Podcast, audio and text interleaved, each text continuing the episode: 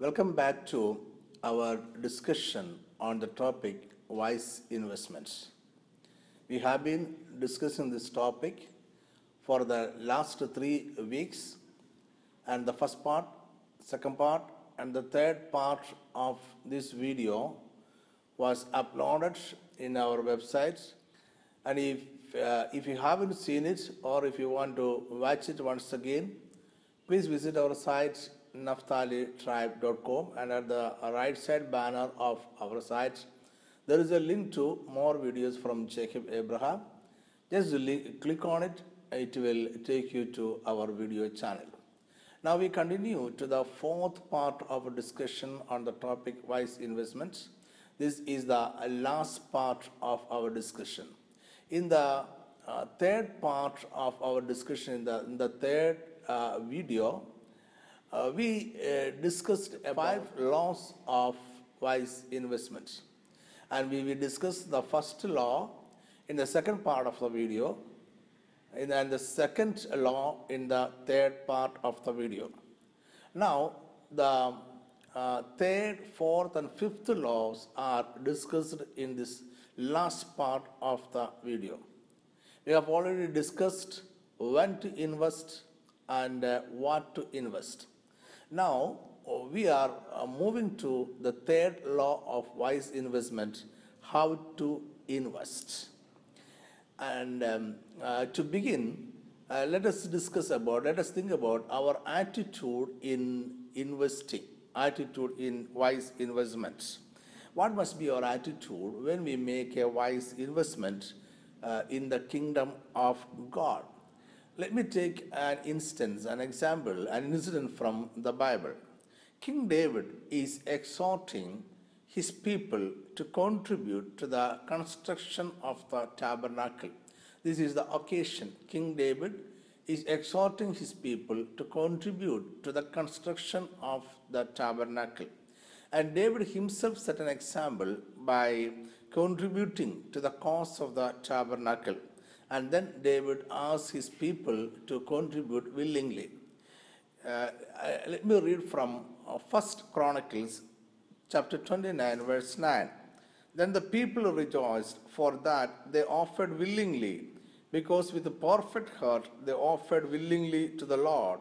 And David the king also rejoiced with a great joy. And let me read uh, one more passage from the same chapter, verse 14 to verse 16. And uh, I am reading verse 14. But who am I? That is King David is telling, Who am I and what is my people that we should be able to offer so willingly after this sort?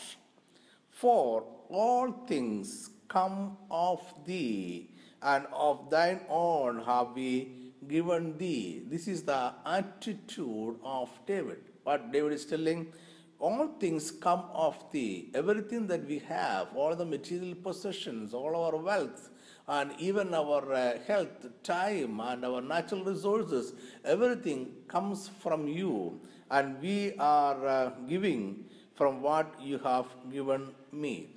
In the uh, last uh, part of the video, that is in the third part of the video, we discussed uh, uh, that God made investments and uh, Adam was asked to harvest.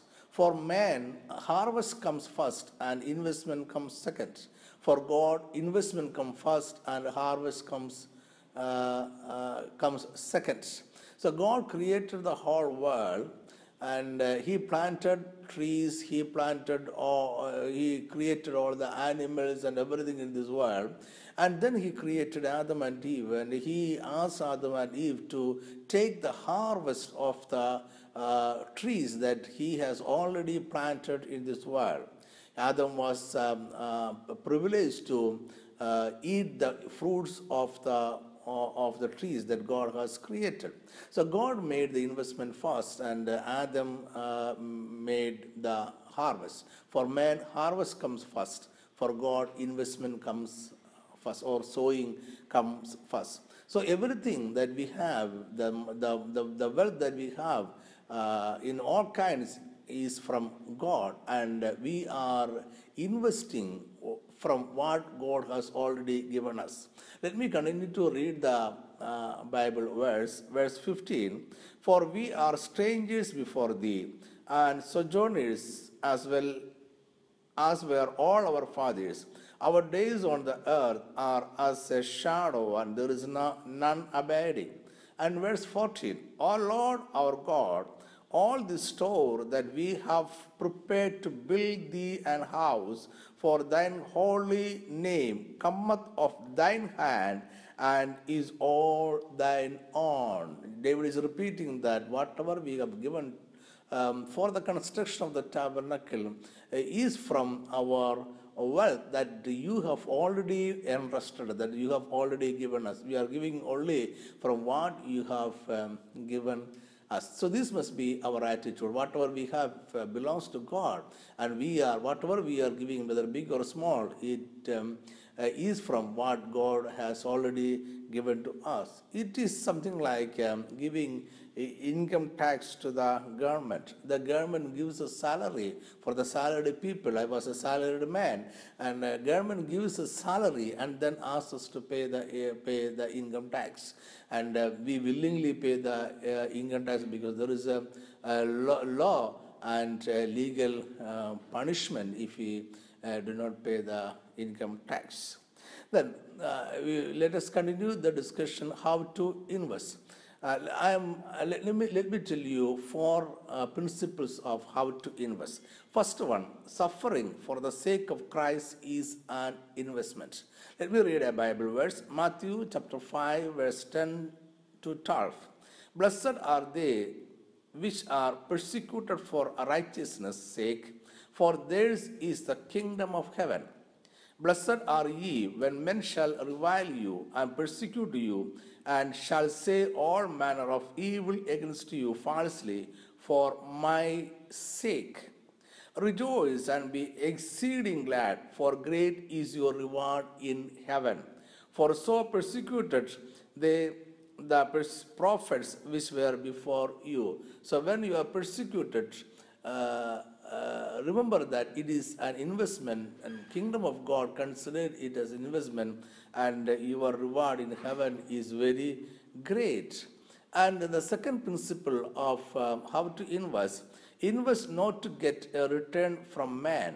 Matthew chapter 6 verse 3 to 4 3 and 4 but when thou dost alms let not thy left hand know what thy right hand doth. Thine alms may be in secret, and thy Father which sees in secret shall uh, secret himself shall reward thee openly. So there is a reward with all these things, whatever I am I am reading. So invest not to get a return from man, not to please man. And the third principle of how to invest, every loss for Christ's sake is, is valuable is a valuable investment. Not only money, not only money. Heaven, kingdom of uh, God accepts not only money, every loss for Christ's sake is accepted in the kingdom of God as an investment. Matthew chapter 19, verse 29.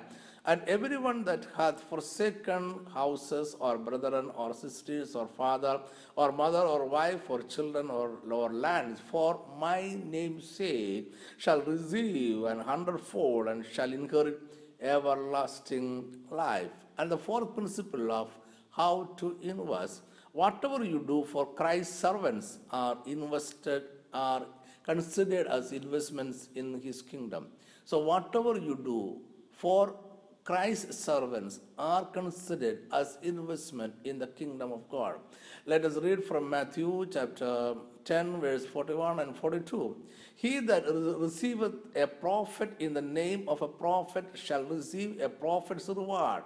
That is wonderful if you are receiving a prophet as a prophet will will get a reward in the kingdom of god uh, equal to the uh, reward given to a prophet himself and he that receiveth a righteous man in the name of righteous man shall receive a righteous man's reward then 42 verse 42 and whosoever shall give to drink unto one of these little ones a cup of cold water only in the name of a disciple. Verily I say unto you, he shall in no wise lose his reward. Even a cup of water given to God's uh, servants, we're given to Christ's servants, are considered. I mean, he is considered as a good reward in the kingdom of God. So I'm, let, me, let us conclude the discussion on the uh, third law of wise investment, how to invest. Now we move to the fourth law of the investment, where to invest. And if you ask me the question where to invest, the simple answer uh, uh, will be invest in the kingdom of God. And how can we invest in the kingdom of God while we are living in this, in this earth? Can we take a taxi and go to the kingdom of God, make an investment and come back? Now that is not possible. I remember that Jesus uh, has already declared that kingdom of God has come and kingdom of God is among us and in us. So we are already in the kingdom of God. So it is possible that we can make an investment while we are living uh, in this world. So when we make an investment, uh, we must remember that we are making an investment not just for the sake of investment. Some people are investing in the kingdom of God. Some people are uh, giving a part of their wealth for a pastor to a pastor or to a church or to a cause of evangelism uh, simply because uh, God has ordained to do it. God has said something to do like that. So we should not do like that. We are not investing to please people. We, uh, pleasing people is not our aim. Then what is our, our aim of investment? Our aim of investment is to get it, get a high return. We must get back a high return. That is the aim of our investment. If we have this aim in our mind that we must get a high return, of course, we will be very prudent uh, to, in, to make an investment and to uh, choose a place to make investment. Now, uh, again, we come to the question where to invest. Invest in the kingdom of God. Invest in the invest on God's altar. Invest on God's altar. Now, Matthew chapter 23, verse 19. Ye fools and blind, for whether is greater, the gift or the altar that sanctifieth the gift. Now, Jesus once asked uh, the crowd this question What is great, the sacrifice or the altar? And in, in, the, uh, in, the, in the sentence that said by Jesus, there is an answer to the question the altar that sanctified the gift. Altar is greater than the gift because altar sanctifies the gift. If, if only the gift is placed on the altar of God, the gift will be sanctified. The investment will be accepted as investment and a higher return will be uh, given. So, to get a higher return, we must place our investment on the altar of God. And the kingdom of God offers you three prestigious products so, like the worldly banks offering you prestigious products for investment, Kingdom of God, from the beginning to this day, uh, it offers three prestigious products. One, tithe. Second, offering. And third is helping the poor. These three are the prestigious products that Kingdom of God offers for wise investment from the beginning of the kingdom uh, to this day. And all these investments are governed by its own terms and conditions. Uh, and the terms and condition uh, connected with the tithe and offering uh, and uh, helping the poor are different.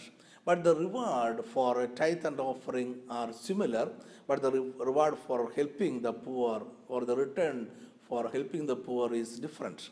And let us think about tithe and offering. The reward or the return is somewhat similar. So uh, we'll think it, uh, uh, think about, about it uh, together, tithe and offering. Let us read from Malachi chapter 3, verse 10. Bring ye all the tithes into the storehouse, that there may be meat in my house. So you must bring the tithe and offering to the storehouse of our God so that there will be meat in the house. The meat means the food, food in the house. And the food in God's house is His word, of course, His word. And where God's word is, tea, is taught, where God's word is preached, where God's um, um, word is uh, announced, where the kingdom of God is taught, preached, announced, uh, that is the right place. That is God's altar. That is God's uh, storehouse. There you can make the wise investment. So when you give your tithe and offering, be very sure that tithe and offering must go to no other place other than the place where God's word is available, where food is available, where God's word is available, where God's word is taught, where God's word is preached, where God's word is uh, announced. There you should um, give tithe and offering in no other place. Tithe and offering given in other places are not considered as investment in the kingdom of God. And helping the poor, let us come to helping the poor. It is very, very, very, very much, God is very particular about helping the poor. God is much concerned about helping the poor. And God is a God who stands for uh, strangers, widows, and orphans. Don't forget about, about that. So this is very particular, but the return is uh, different from uh, that you get from giving tithe and offering. Let's read Matthew 25 40. And the king shall answer and say unto them, Verily I say unto you, inasmuch as ye have done it unto one of the least of these my brethren, ye have done it to me. If you are doing a help to the least of God's brethren, or the, uh, to poor people, it will be considered as, um, a, as a help, as a support, as a service done to our Lord Himself. Proverbs 14:31. He that oppresseth the poor reproaches his master, but he that honoreth him hath mercy on the poor. Let me read one more verse. Proverbs chapter 19, verse 17. He that hath pity upon the poor lendeth unto the Lord. This is the return that you are going to get. This is the terms and condition of the return. When you are uh, showing pity, when you are helping a poor poor man, you are lending to the Lord, and that which he hath given will he, he pay him again. So if you are lending to the God, God will pay it back. There is no interest. You will not get any interest, but surely you will get it back. Not only you, thousand generations after you will uh, get it back. And the last law of the of wise investment, what should you do to get an ample return? What must we do to get a very good and ample return. So every investment in this world has a lock-in period that you know. Uh, some investment is locked for five years, some are invest, some are locked for seven years, and some are locked for more time. You cannot take back the investment uh, during this time. But uh, this, uh, the longer the lock-in period, it means that the higher the return. The longer the lock-in period, means the higher return. During the locking period, your investment is not sitting idle. It is not kept idle, but it is growing. It is growing and it is growing. And let us uh, learn again from the life of a farmer. The farmer sows a seed and uh, he waits for a harvest. And he knows that um, the, his uh, waiting, the waiting period is not an idle time. It is not a time uh, that he is wasting, but during uh, the waiting period, the seed grows to a small plant, a sibling, and then it grows to uh, a larger plant, a big plant, a larger plant, and it uh, become mature, and it start bearing fruits, and fruits will uh, ripen, and harvest will come. Just like that, your investment is also growing and growing and growing. Wait like a farmer patiently and you must uh, wait for a, a long time. Are you desperate about um, uh, investing in God's kingdom and not getting back a good return? Don't worry. Look at the horizon. There is a cloud. There is a small cloud that is rising up in the horizon and it is growing. It is growing and it is growing. It will uh, produce rain. It will cause rain. It will produce rain and it will fall upon you it will fall upon you. It will surely fall upon you. Let me read two Bible verses before I close uh, this long discussion. Ecclesiastes chapter 11, verse 1. Cast thy bread upon the waters, for thou shalt find it after many days. And from James chapter 5, 7. Be patient, therefore, brethren, unto the coming of the Lord. Behold, the husbandman waiteth for the precious fruit of the earth, and hath long patience for it, until he receives uh, the early and later rain. So, from these two verses, I'm not taking time to explain it. Uh, you are getting a very good message. Allow your investment to work and earn more for you. Wait patiently. Wait for a longer time. Wait patiently and allow your investment to work and earn more for you. So, we are uh, concluding our long discussion on wise investment.